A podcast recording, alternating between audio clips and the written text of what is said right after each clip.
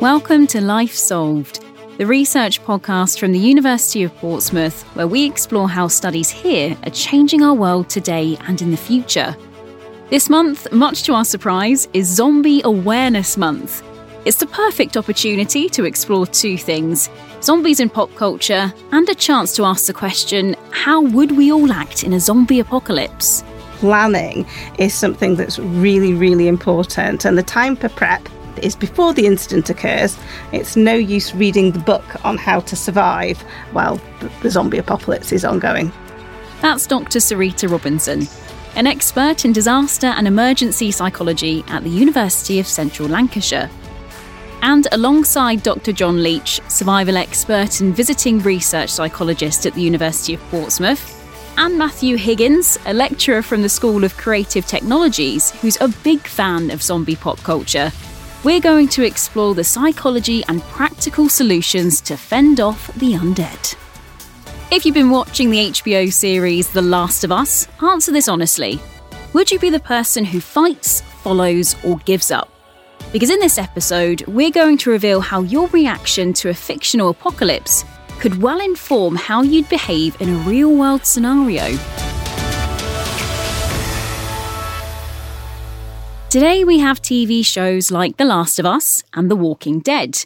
But Matthew said zombies have been around way before we saw them on the big screen. It starts with Haitian culture, and specifically Haitian slaves. And it kind of stems from a belief and a superstition that if they tried to escape their situation via suicide, they would be punished by being brought back to life and kept in their rotting undead bodies.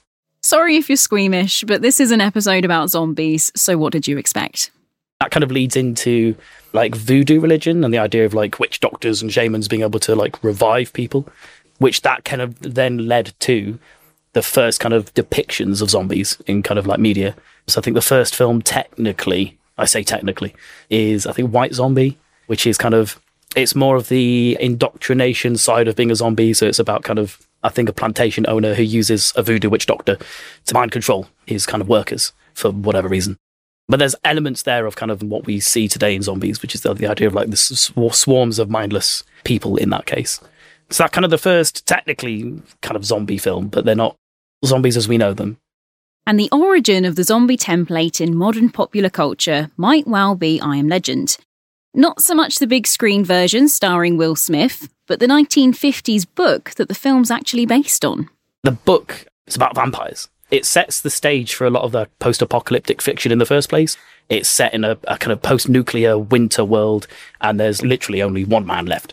And at night, the vampires come out and they, they attack his house. But there's aspects of what we know to be zombies now, especially in the sense that in the book at least, they are kind of virally spread. So we've got an aspect of kind of zombies but they're vampires. But they have the same idea. If they have a singular weakness, you have to go for the heart, not the brain. And they swarm, they have their mass, there's hordes of them. So we have some of the first seeds of the zombie pandemic genre there. And that led to some kind of adaptations. Last Man on Earth is one of the first few where they're a little bit like zombies, but they're still absolutely vampires.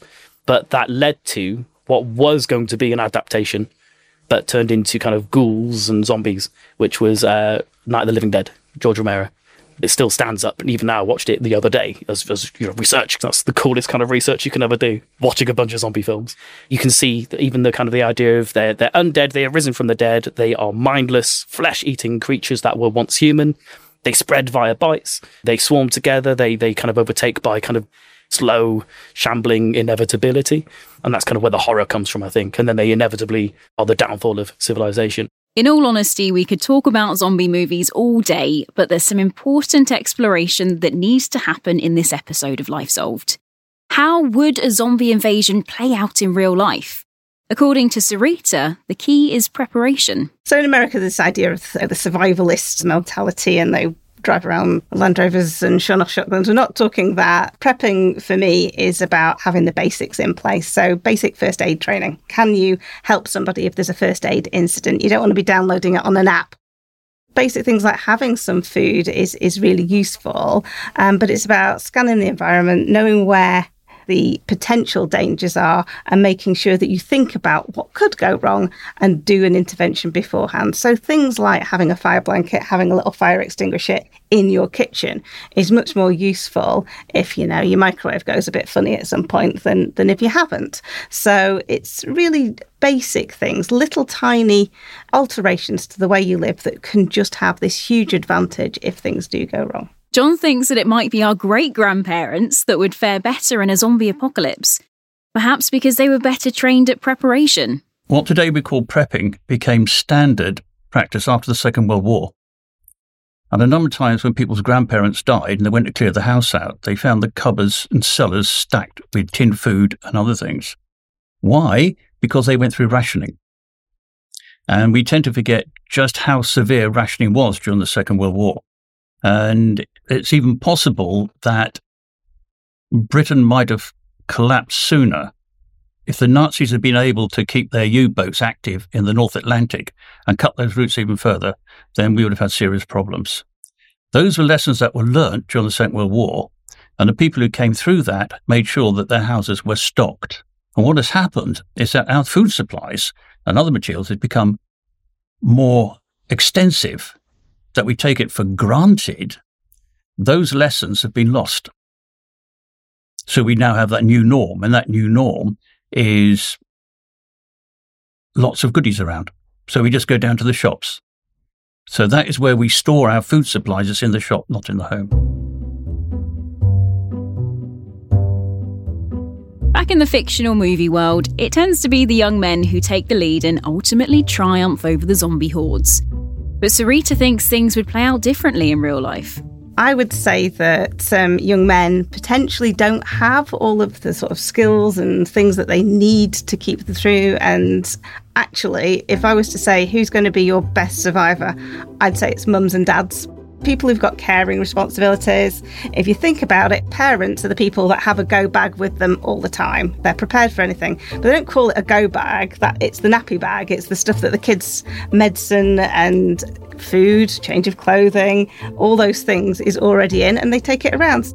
I would definitely say that there are some people who may just be a little bit more invested in surviving, and that can be people with caring responsibilities because they're not responsible just for themselves but for other people. Whereas young men tend to be quite free and single a lot of the time, and therefore they're just on their own path and can run at the zombie with a chainsaw and not worry about the consequences. The so called loner is often the victor in a zombie movie. Someone like Bill in The Last of Us, no spoilers, we promise. But would it work out for Bill in a world of real life monsters? I sort of think that social support networks are really important. Sometimes your lone survivor is great and they've got everything that they need and they're not having to worry about other people so they can just focus on themselves. But humans are quite social creatures. They get a lot of the strength and resilience from that social network and they can draw on that power. And as a group, as long as it's a well functioning group, then I think survival chances are enhanced. A lot of the fiction will focus on how people band together, and there's this kind of hopefulness around having other people in a family of sorts, literally or otherwise, to rely on. But typically, it always comes down to faults within the family. There's the few people that don't kind of work well with others. There's disputes, there's disagreements. And often that is the kind of the downfall of the entire kind of like group. That's the pattern of Walking Dead is a big band of them and then they kind of breaks apart and they have to escape and there's a few that survive and then they find more people and they band together and it breaks apart. Walking Dead is very much about yes, you can band together with people, but ultimately the zombies aren't the real enemy. And I think that's a really interesting theme for a lot of zombie apocalyptic fiction is it highlights more that the, the real risk is other people, which is quite awful. I'd say the science backs that up. Really? so when we look at things like polar overwintering stations or we look at Mars colony simulations, then it's the interpersonal relationships that break down and a lot of interpersonal conflict that occurs that can then put that community at risk because people are just so annoyed with each other.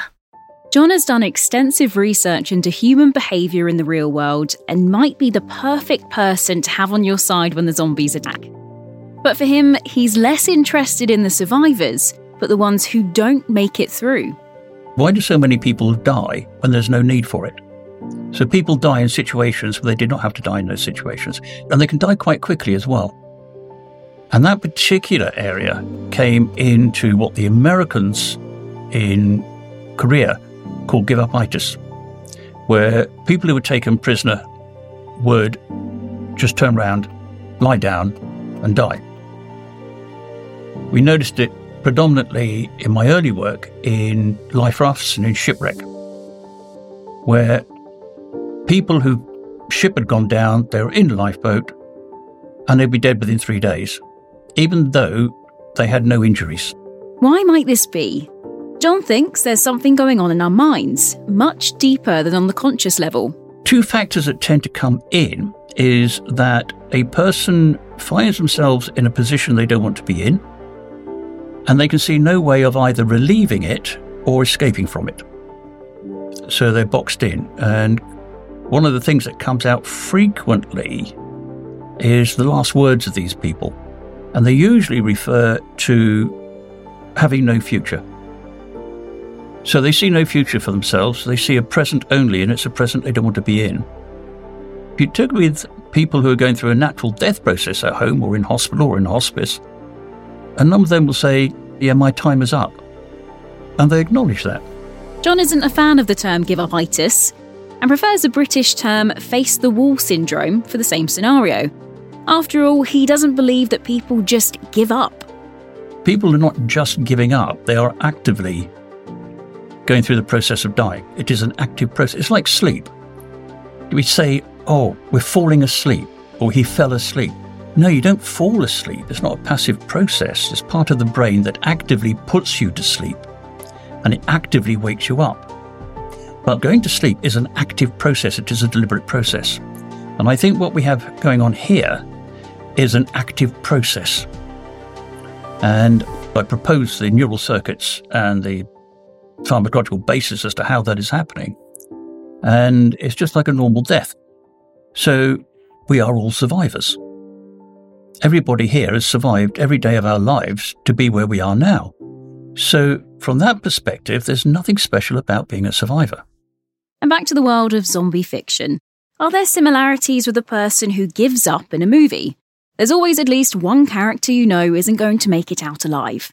But Matthew thinks most film characters consciously throw in the towel. I'm trying to think of examples where it's not an active process. I mean, the only one that comes to mind, I think, is, is it Night of the Living Dead? The leading woman hits a similar state for a lot of that film. She's catatonic. She's clearly lost hope. She's not even engaging. There's an interesting difference there, I find, where usually it's it's a lot more kind of a active process. It is an active process, but it's at a subcortical level, so it's not a decision making process. Yeah, yeah.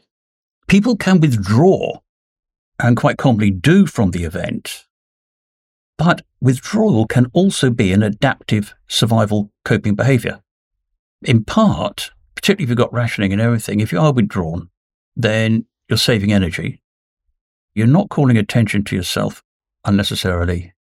And people tend to adopt a wait and watch position. So they're going to see what's happening next because they can't respond actively in the present. Where it becomes a problem is if that withdrawal ends up in apathy turns into regression. And even when the situation around does change, where they could actively engage with their own survival, they do not do so. By now, you might be wondering how you would personally react in a fictional zombie apocalypse. According to Sarita, you're likely to be one of three personality types I tend to think of these as your cool, calm, and collected. So those are the people who just take charge. They seem to know what they're doing. They've got a little bit of preparation behind them. They've got the skills, and they'll lead from the front and organise people. And it, it, it seems to be about 10 to 15 percent of people who've got the cognitive flexibility to deal with what's going on. They can take in the environment and they can respond to it in an effective manner.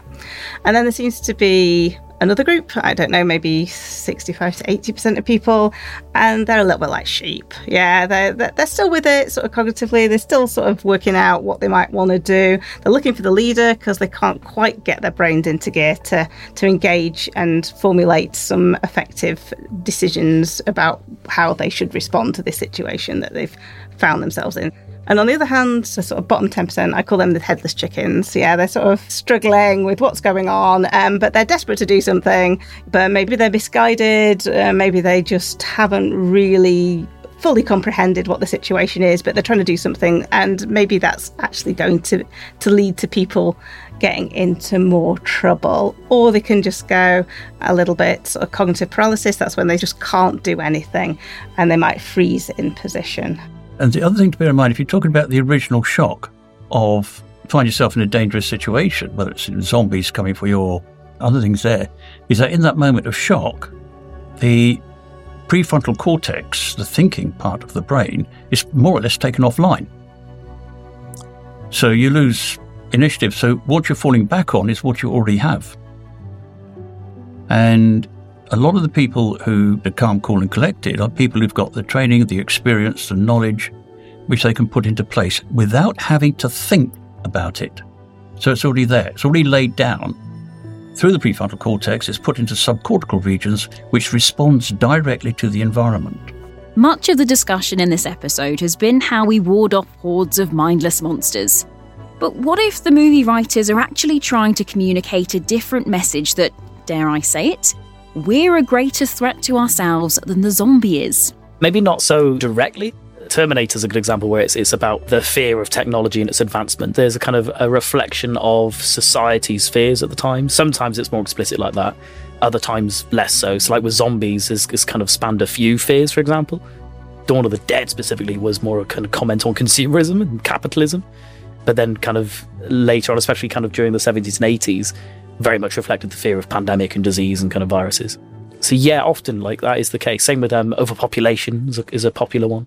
We've avoided being flippant about real world events and fictional writing for the screen, but there are parallels to be drawn from our recent human experience, and perhaps some lessons to be learnt for the future too in January 2020, um, I got interviewed for a newspaper article and they said, Oh, you know, apocalypses, prepping, oh, what we're likely to have. What do you think the, the worries are? And I said, I'm quite worried about a pandemic. So this was January 2020. And so um, they sort of ran with this as a news story. And then the following year, they came back to me again and said, Sarita, what are you worried about now? And I said, Oh, uh, solar flares. I've got a bit, bit of worry about solar flares. And the, the headline in, the, in that week's paper was, Woman who predicted pandemic now worries about solar flares. And I just thought, oh dear me. But it is it is that thing. It's about looking around, horizon scanning for the things that might go wrong, and just putting a little bit of stuff by, um, just in case it does. It would seem that the best way to survive a zombie apocalypse is to prepare, keep it cool, know what kind of character you are, and how you fit in, and uh, hope for the best. But like any good film, we've got a plot twist for you. Despite all his good advice, Dr. John Leach has never watched a zombie movie. I'll put my hand up. I've never seen a zombie film. I don't have a television set. I threw my television out when I was in my 20s. Uh, I've never seen Netflix. The nearest I get to a zombie invasion is when the TV licensing people turn up on my doorstep. but they've stopped doing that now. Hello. Thanks for joining us for Life Solved. If you want to find out more about research at the University of Portsmouth, go to our website. You can also get news of the latest developments here at the university direct to your inbox. Just subscribe at port.ac.uk forward slash solve. We'll be back next Thursday to ask the question Can true crime be ethical? More and more victims are using social media platforms to share their stories, so we'll explore the positives and the pitfalls of doing this. Catch you then.